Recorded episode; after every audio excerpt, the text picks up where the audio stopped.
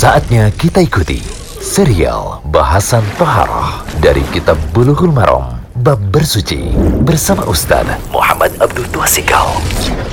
Alhamdulillah, salatu wassalamu ala rasulillah wa ala alihi wa sahbihi wasallam. Kali ini kita berada di audio ke-35 masih dari Bulughul Maram, Kitab Tohara, Pembatal Wudhu.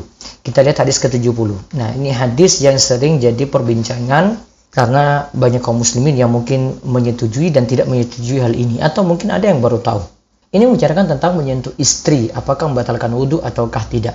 Hadisnya dari Aisyah radhiyallahu anha, Ana Nabiya sallallahu alaihi wasallam qabbala ba'dha nisaihi summa kharaja ila salati wa lam yatawadda akhrajahu Ahmad wa dha'afahu al-Bukhari. Dari Aisyah radhiyallahu anha ia berkata bahwa Nabi Shallallahu alaihi wasallam pernah mencium sebagian istri beliau kemudian beliau pergi sholat tanpa mengulangi wudhunya lagi. Jadi Nabi SAW mencium sebagian istrinya, mencium ya, ini bukan sekadar menyentuh saja, mencium sebagian istrinya, beliau lalu pergi sholat tanpa mengulangi wudhunya lagi. Di sini diriwayatkan oleh Ahmad kata Imam Ibnu Hajar dan didoifkan oleh Bukhari. Namun ulama belakangan lainnya mensahihkan hadis ini seperti Ibnu Jarir, Ibnu Abdul Bar, Ibnu Katsir, Ibnu At-Turkumani Az-Zilai, terus Syekh Ahmad Syakir dan Syekh Al-Albani, begitu juga Syekh Abdul Aziz bin Bas. Nah, ini mensahihkan hadis ini. Nah, kesimpulannya hadis ini menunjukkan bahwa mencium dan menyentuh wanita tidaklah membatalkan wudhu. Inilah pendapat Imam Abu Hanifah dan salah satu pendapat dari Imam Ahmad sebagaimana disebutkan oleh Ibnu Kudama. Pendapat ini memiliki riwayat Ibnu Abbas, memiliki riwayat ya dari Ibnu Abbas atau Tawus Al-Hasan Masruk. Inilah pendapat yang dikuatkan juga oleh Syekhul Islam Ibnu Taimiyah, juga Syekh Abdul Aziz bin Bas. Namun ada pendapat yang lain. Kami sengaja menyampaikan pendapat yang lain lagi yang ini yang umumnya kita anut ya di Indonesia yang menyatakan bahwa menyentuh wanita membatalkan wudhu secara mutlak baik dengan syahwat atau tidak.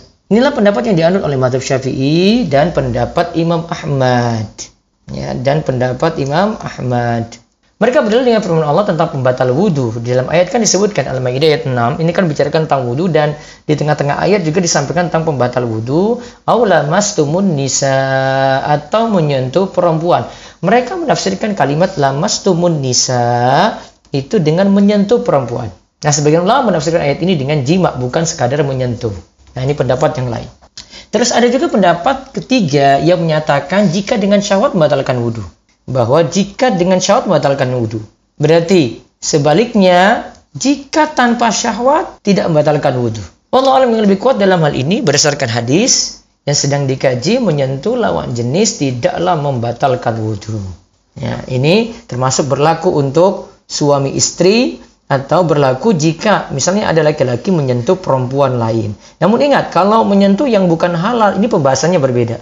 Ya, kita kalau bahas wudhu beda dengan hukum menyentuh ya. Kalau pembahasan wudhu beda lagi, pembahasan menyentuh beda lagi. Maka tidak disamakan antara menyentuh dengan hukum menyentuh lawan jenis apakah boleh atau tidak. Kita bahas di wudhu ini batal atau tidak. Batal atau tidak? Jawabannya tadi tidak. Namun kalau menyentuh lawan jenis yang tidak halal, jelas tidak boleh.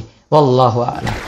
Demikian serial bahasan Toharoh dari Kitab Bulughul Maram Bab Bersuci bersama Ustaz Muhammad Abdul Tuasikal.